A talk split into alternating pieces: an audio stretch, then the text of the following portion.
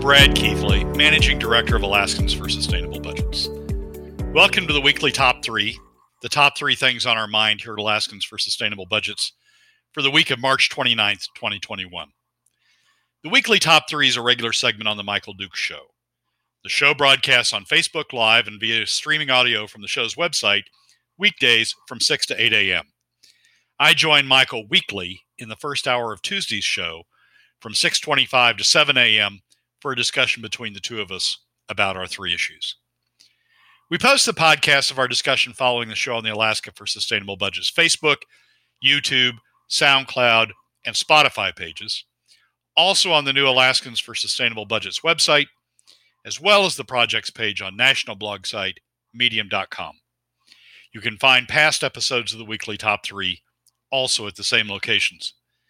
Keep in mind that in addition to these podcasts, during the week, you also can follow and participate in the discussion with us of these and other issues affecting Alaska's fiscal and economic condition by following us on the Alaska for Sustainable Budgets Facebook page and through our posts on Twitter. This week, our top three issues are these. First, we discuss how the Fairbanks News-Miner badly botched an analysis of Alaska's tax burden. Second, we ask whether Senate Finance even cares about Alaska families and the overall Alaska economy. And third, some recent discussions about potential vetoes makes us wonder whether the governor is part of the fiscal solution or has he become part of the problem? And now, let's join Michael. We're going to dive into the Weekly Top 3 here today, and I know that you want to take you want to take aim first and foremost at the Fairbanks Daily News-Miner for a piece that they were talking about on the analytics of taxes, because taxes are now becoming, I know you and I have talked about them for years, but taxes are now being taken up by some of the legislators and, of course, some of the mouthpieces for that movement, including the newspaper editorial boards. So what say you about the Fairbanks Daily News-Miner and this brand new piece they got out? So the News-Miner ran an article that says Alaska lowest tax state in comparison of state local rates. And it goes on with a fairly lengthy article for the News-Miner to analyze a survey or a report that had been done by a website called WalletHub. So my reaction to that first was to read through the article and realize that they weren't including PFD cuts as part of the government take, as part of the diversion of private sector revenues to government, which is the classic definition of taxes. And so I did what, frankly, I enjoy doing a lot. I opened up a spreadsheet and started to do some calculations, and they were rather eye-opening even to me. So the WalletHub analysis said Alaska's effective tax rate that WalletHub used was 5.84%, or $3,700, compared to 5.8% of median household income for the U.S., the median household income for the U.S. And the reason WalletHub did that is they wanted to compare the states, so they wanted to use a common base to compare the states, and that's they use median household income. And that 5.84% was in fact, or that number is in fact the lowest of all the states. When you go to the WalletHub website, you see the list of the states, you see all the tax rates, right? And Alaska is the lowest. But here's the thing that really I was surprised by. When you add in PFD cuts from the statutory PFD, the amount of the statutory PFD that's been diverted to government as essentially as a tax revenue to government, the numbers change a lot. Alaska's tax rate goes from 5.84% to 14.32%. The amount taken per household, which is how WalletHub did this, the amount taken per household goes from $3,700 to $9,000 per family. Alaska's rank goes from lowest in the nation to third highest in the nation as a percent of income, outpaced only by Illinois and Connecticut.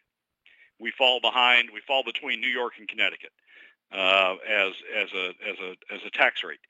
Even if you look at the PFD alone, just the amount of the PFD cut alone, that's an 8.5% tax rate using WalletHub's analysis. And it ranks Alaska not first lowest, ninth lowest in the nation, right behind Colorado, in front of Tennessee, and very near California, just the PFD cut portion alone. So what's really going on here? And this obviously irritated me, and my response to the News-Miner was, look, you've got this wrong. I mean, PFD cuts are Alaska's version of an income tax. Right. They're a targeted tax on income, and you need to include those numbers. And the response was, well, WalletHub didn't do that, so we don't need to do that. But that's just, I mean, that's just obfuscating, or that's just excusing yourself. PFD cuts are a tax on Alaska families. They do reduce the level of income of Alaska families. They do divert that income from Alaska families to government. So if you're going to look at government take, if you're going to look at the impact, the dollars, and what that does as a percent of income to government take, you have to PFD in Alaska. PFD cuts are part of that. News-Miner should have known that. News-Miner exists in Alaska. You can excuse WalletHub because they're a national organization. You can't expect them to know the intricacies of all 50 states, but the News-Miner certainly knows the impact of PFD cuts, and at least should have included some reference to it in the course of the discussing it. But the thing that really drove this home to me is when you include the impact of PFD cuts on Alaska families, Alaska goes from the least taxed state in the nation to the 49th most taxed state in the nation, in the top three, if you will, of the most taxed states in the nation. And I think that's eye opening. I mean, it is. When Alaskans go around and say, "Oh, we aren't taxed," and we get along just fine, and we don't have to send much money to government. We're sending a huge boatload amount of money to government each year out of the households in rank order equal to what Illinois, New York, Connecticut, Pennsylvania are taking for their state governments. And I think Alaskans should be aware of that fact, and we should be talking about that fact. It's right. We aren't not taxed. We are taxed heavily. Right. And it's a little, it's kind of this disingenuousness of those in the editorial boards of the various newspapers around the state to kind of like obfuscate that. And say, well, it's really, if you look at it, but again, an apples to apples comparison shows what the truth is. They just don't want to. They just do not want to, speak the truth, quite honestly, because it doesn't fill their need or their agenda of basically saying we need to take all of the PFD and eventually we need to have. And again, it's an excuse. Well, we're the lowest tax state, so we could put taxes on and it'd be okay because we'd still be one of the lowest tax state. This is, of course, after we take all of your PFD. And so that is the message that you're seeing in all, in almost all these editorials that I'm reading. They're almost all kind of implicating that, like wink, wink, nudge, nudge. We're not taxed at all, so we could afford a little bit of a tax here. Yeah, it's eye opening. It's not just the editorial board. It's a fairly hefty number of legislators who go around saying the same thing. But it's stunning to me. We rank 49th. When you include the PFD cuts, the effective PFD cuts, we rank 49th in the nation, behind only Illinois and Connecticut. We take more than New York. We take more than Pennsylvania. We take more than California, way more than California, on a household basis. And for those who say that, Alaska's not taxed, or as you say, not taxed, that we have capacity to take more, we don't. And the other thing that comes home about this is that tax burden is largely on middle and lower income Alaska families. It's not spread evenly across all Alaska families. It's not like New York's, that is a progressive income tax that hits, you know, wealthier families hardest. Alaska's is the PFD cuts a hugely regressive tax. In fact, all of Alaska's taxes right now are hugely regressive taxes that hit middle and lower income Alaska families hardest. So, you know, if you were looking, if you were rank ordering by most regressive, biggest impact on middle and lower income Alaska families, clearly Alaska would rank first using that standard. So it's, I mean, that's for legislators who may happen to be listening, for listeners who are talking to others, that's the number we ought to be using. We ought to be using what the impact on Alaska families is, what the impact on Alaska households is, of all of the diversion of private sector income to government. And once you do that, the number is just staggering. 14% on average of median household income, national income, $9,000 per household, ranks as 49th in the nation. Brad Keithley is our guest, Alaskans for Sustainable Budgets. We just need to be spreading this information far and wide, right? I mean, Brad, this is what it all comes down to. I mean, we've got to point out the fact that there are holes in this logic. This is, you know, as I said, this is not the first editorial, nor is it the first time a legislator has taken these things on and said these things. We just need to say, well, not really. Here's what the truth is. When you factor in the PFD taking, we are now the highest, and we can't afford any more tax. I mean, these are things that we should be saying. Well, can't afford any more taxes, and certainly can't afford any more taxes that hit middle and lower income Alaska families. If we do need these revenues, if the legislature determines we do need these revenues, we at least need to get them off the backs of middle and lower income Alaska families and spread them evenly across all Alaska families. But it's just the fact when you add in the PFD, the fact we rank 49th in the nation, behind only Connecticut and Illinois in terms of tax burden, in terms of state and local government take from private sector income is just staggering to me. I mean, I expected we'd end up somewhere in the middle, that we wouldn't be first lowest, that we'd end up somewhere in the middle. But turns out we end up third from the top. And again, this is utilizing WalletHub's formulaic driven numbers and accounting for those metrics, and so it's an apples to apples comparison at that point. I'm hoping, have you posted about this up on your Facebook page? I have. I posted a short blip last week. I'm going to do it again, and this may actually be the subject matter of op-ed that I do, because even to me this is a staggering number. It's a staggering it's a staggering comparison that we go from the lowest in the nation when you factor in the PFD cuts. It goes to the third highest in the nation. It's astonishing. I can't, yeah. I'm repeating myself, but I can't say it enough. It's just staggering. Yeah, absolutely astonishing. All right, let's move on to number two, which is the Senate Finance Committee. They're starting to talk now about bringing the PFD formula forward. There was a piece in Alaska's news source over at KTUU where they talked and touted these spending cap proposals by Spohnholz and von Imhoff and the governor and everything else. And then they moved on to the discussion about the PFD and the fiscal aspects of the PFD. And, of course, the chair of the Senate Finance Committee, Bert Stedman, was quoted in there saying, oh, we're going to talk about the PFD. We're going to have an explanation on the mathematics of it. Then we're going to go into the partisan and ideological discussions of the dividend. What do they miss on this? Give me your take. Well, the statement that Stedman made is there will be an explanation of the impact of the PFD on the state's fiscal situation. Then, you know, we'll move on to other things.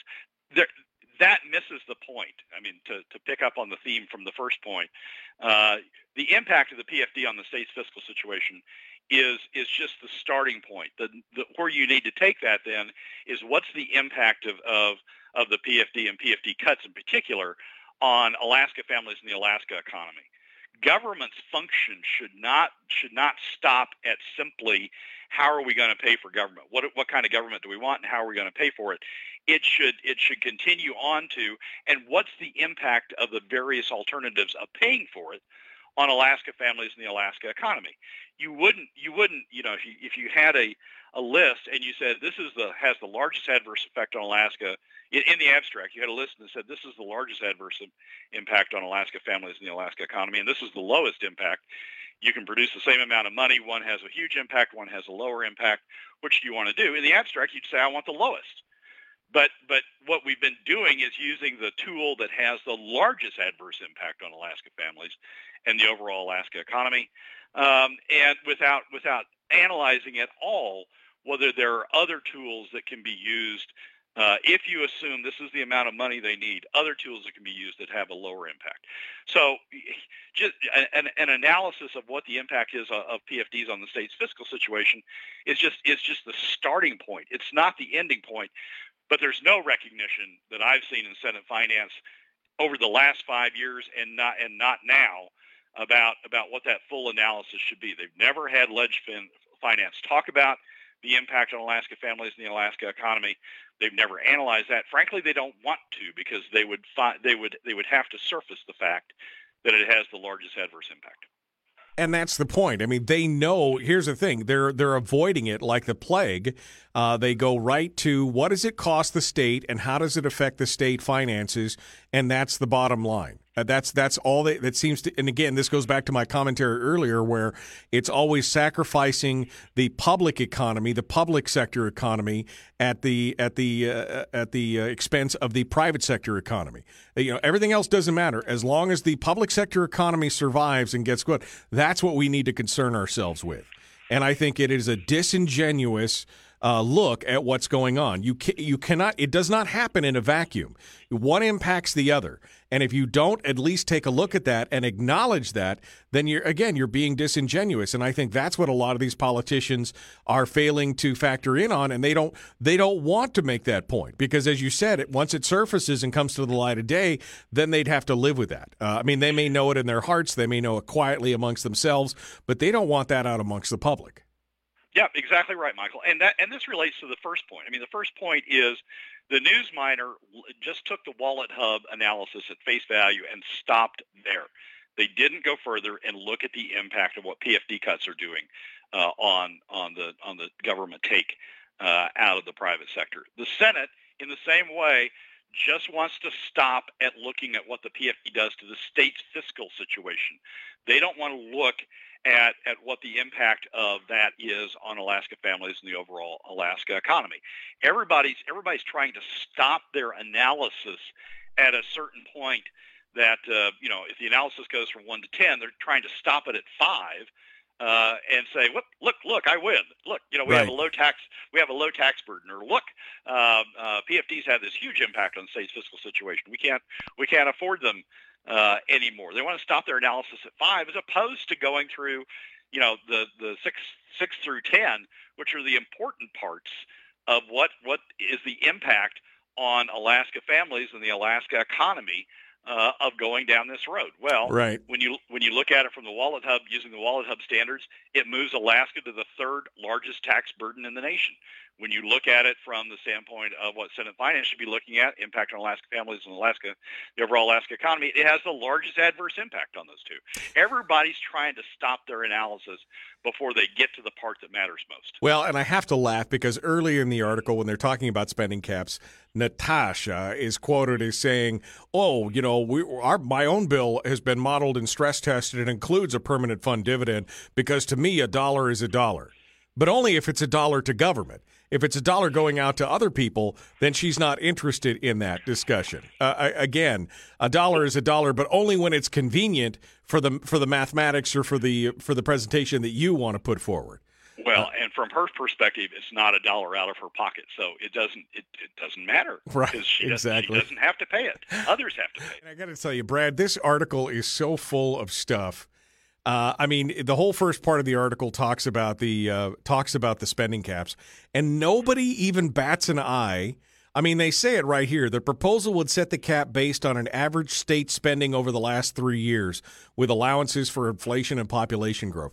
You mean the last 3 years where we have spent, between 30 and 50% more than we've taken in?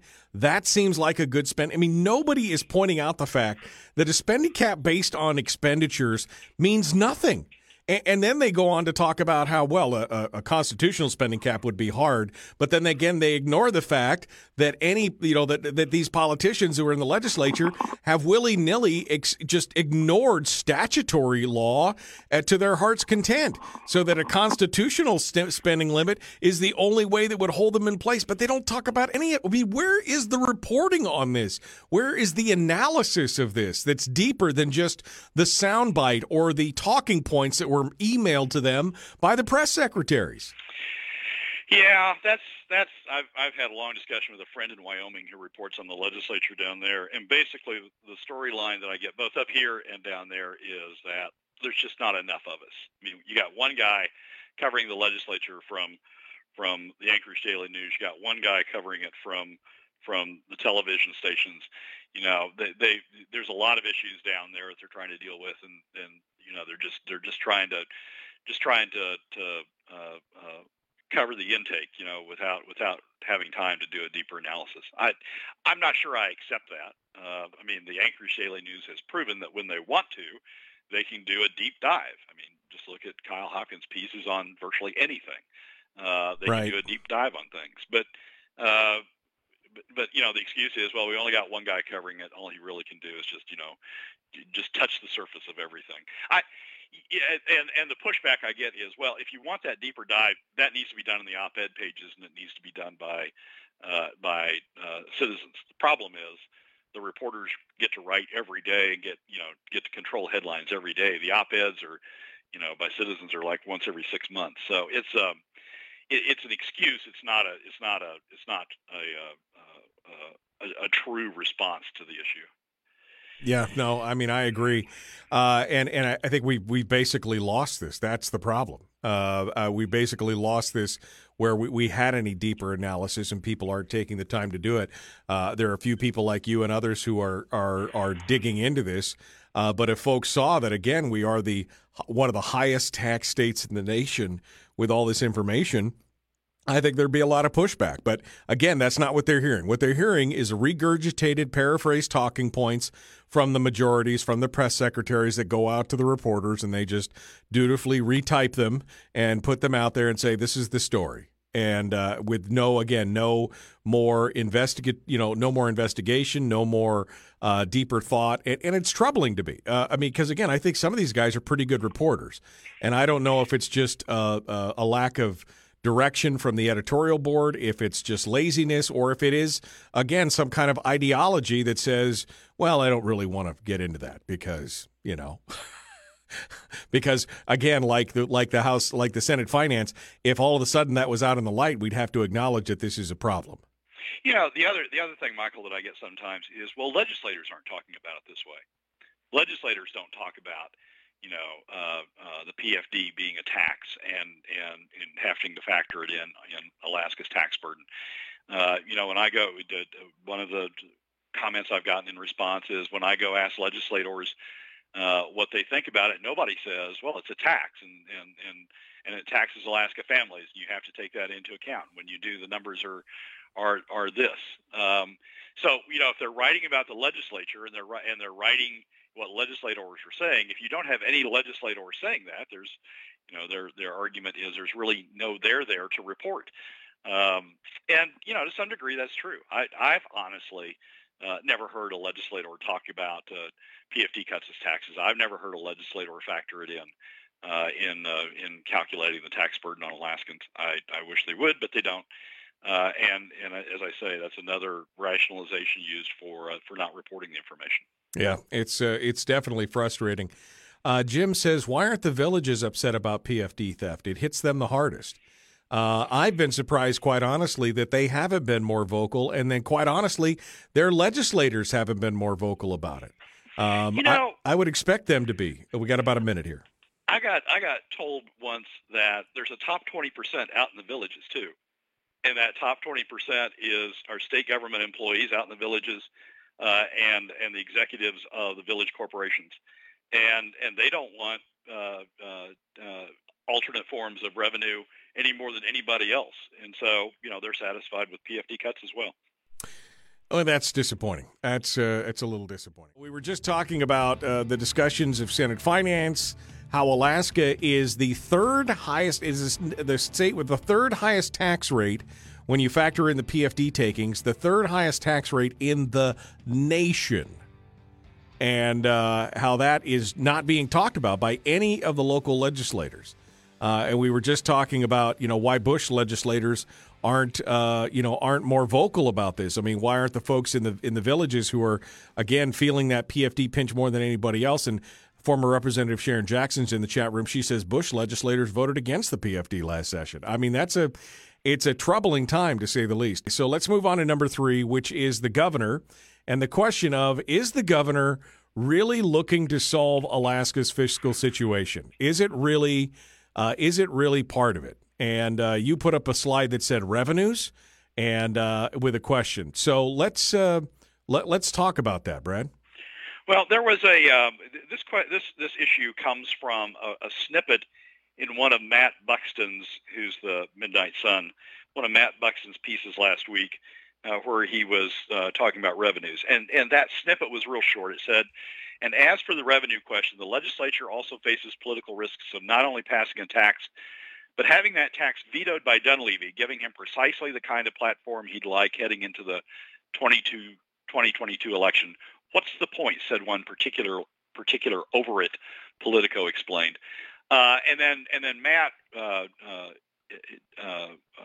enhanced that in his article or in the Midnight Sun piece yesterday, a fairly long piece that basically goes through the same issue in much greater detail.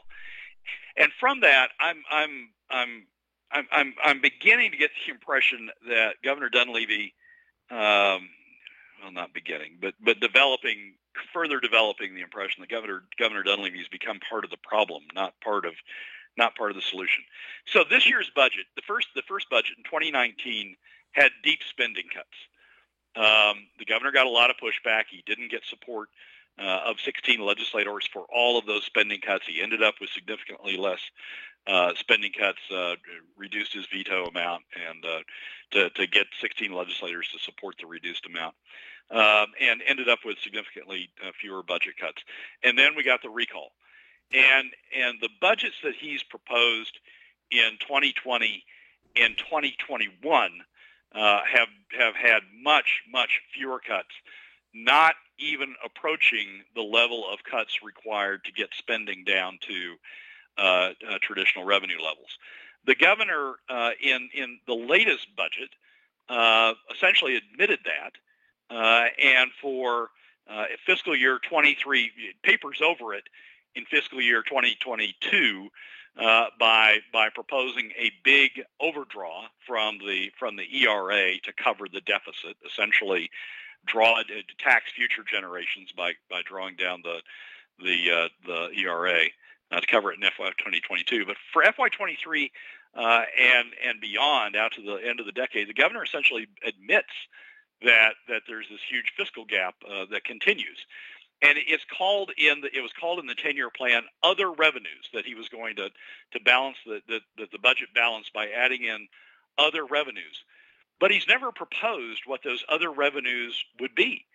And so we've got a situation, and the testimony consistently is, and I believe it to be the case, that to have other revenues in place to start in FY23, when this huge gap shows up in his 10-year fiscal plan, to have other revenues in place, you have to pass them this year. It's going to take a year to implement it. So the governor hasn't done that. So you got a combination of not deep enough spending cuts, an admission that the state needs other revenues to cover the resulting fiscal gap, but no proposal on how to cover that fiscal gap, which clearly is leaving as the default mechanism just continued PFD cuts on out into the future, deep PFD cuts, because even that other revenue gap that he shows in 23 and beyond is after restructuring the PFD to a POMV 50/50. So you've already got about a $400 million, $500 million PFD cut built in when you go to POMV 50/50, and he's still showing these huge revenue gaps on out. I don't think he's so he hasn't cut spending enough to close the gap. He's admitting that there's this fiscal gap from FY23 beyond, but he hasn't proposed anything to deal with it. And now the Matt Buxton articles essentially say if legislators, he said at one time, he said the first part of this session that, well, he was going to leave up the other revenues to legislators. But now, you know, reading between the lines on the Matt Buxton article, basically what he's saying is I'll veto those. If legislators come up with other revenues, I'll veto those. So he's not, there's not any options left. He's taken away the spending cut option. He's taken away the other revenue option by not proposing and now indicating that he would veto. He's essentially cutting off every alternative to try to deal with the budget situation. And frankly, you know, if he's not part of the solution, he's part of the problem. And he certainly has not made himself part of the solution. I mean, what you could do is say, we're going to have spending cuts. This is going to be the size of it. We're going to have a spending cap, an effective spending cap, and I'm going to come up with other revenues to balance the remainder between, you know, what spending levels are going to be after these spending cuts and the spending cap, and that's how we're going to do it. And that's my proposal, and here we go. But he's not done any of that. Right. So it's I think the governor has made himself part of the problem, certainly not part of the solution. I mean, what was the intent here? I mean, if you're looking through the governor's eyes and you're looking at this, was his intent to put the legislators on the hot seat and make them, you know, politically pay for it, or what are you saying? I think at the beginning of the session, you know, reading between the lines, it was make the legislators come up with the solution. The governor, will show you the gap, but make the legislators come up with the solution. Now, with the buzz about you know, vetoing, the interpretation is even if you come up with a solution, I'm going to veto it, and so that's going to leave this revenue gap, and this fiscal gap, and I'm going to leave you without any way of closing it, other than continued PFD cuts. I watch this, and I'm trying to figure out. I mean, you know, he wants to pass the buck over to the legislature, but at some point, if you're going to pass the buck to the legislature, and then on top of that, you're just, I mean, it looks like, as you were saying, reading between the lines, he's just going to veto it anyway as a political position to say, look, I'm the guy that vetoed all these new taxes coming into the 2022 election cycle. I mean, there's still no solution. It means that we just draw it more out of the ERA and we kick the can down the road for another year. Yeah, we draw it either out of the ERA or we just deepen the PFD cuts. And frankly, you know, looking at the legislature, it'll be the latter. They'll just deepen the PFD cuts, taxes on middle and lower income Alaska families. I mean, that's the only option he's leaving. If he's not going to make the cuts. And you know, as we talked early on in this legislature, if he was ever going to have 16 behind him to make deep cuts, this was going to be the legislature where he was going to have 16. He didn't have 21 plus 11 to affirmatively change the law to reduce spending, but he had at least 16 who were hardcore enough that would back him up on deep spending cuts. If he's not going to make those deep spending cuts, and he said he's not in the budget, and he's not going to let the legislature come up with an alternative revenue solution, he's leaving nothing else other than taxing future Alaskans through ERA overdraws or taxing current Alaskans, middle and lower income Alaska families through PFD cuts. He's not part of the solution. So when the governor goes out and says, I'm all for the PFD, I want to preserve the PFD, he's being disingenuous because he's not leaving any tools on the table to fix this situation, other than to take the PFD now, or to take it in the future through ERA cuts now. Well, I mean, this is just it's so frustrating in so many ways. I don't even know what to say at this point, other than, again, if he's part of the problem, we need to figure out what the better solution here is, which I think, again, comes back to the size and scope of government, whether we wanted to or not. There's not, you know. Like you said, there may not be a whole lot left to cut to make it simple, but we should be cutting where we can. And unfortunately, that's not what we're getting right now. So, and we're not getting it out of the governor. I mean, that's the point, Michael. I mean, if that's the solution, that's not the solution the governor's going down. And you can say it's the recall, you can say it's the lack of support in 2019, you can lay it off on a lot of things, but that's no longer his solution. Yeah. And his solution is, I mean, basically he's positioning for re-election without having done anything to help solve the problem in his 4 years in office. Yeah. And what does that mean? Well, that means you start looking for other candidates in the 2022 election cycle. Well, it's a sad, sad thing. So we'll see.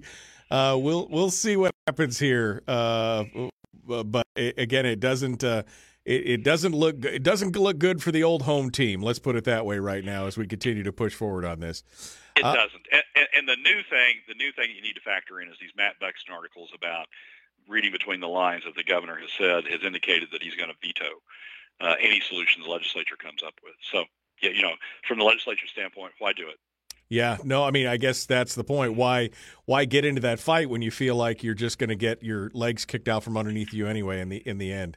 I think that's the bigger issue here.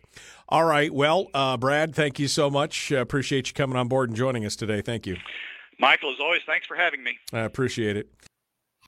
Well, that's a wrap for another week's edition of the Weekly Top 3 from Alaskans for Sustainable Budgets. Thank you again for joining us. Remember that you can find past episodes on our YouTube, SoundCloud, and Spotify pages, and keep track of us during the week on Facebook and Twitter. This has been Brad Keithley, Managing Director of Alaskans for Sustainable Budgets. We look forward to you joining us again next week on the Weekly Top 3.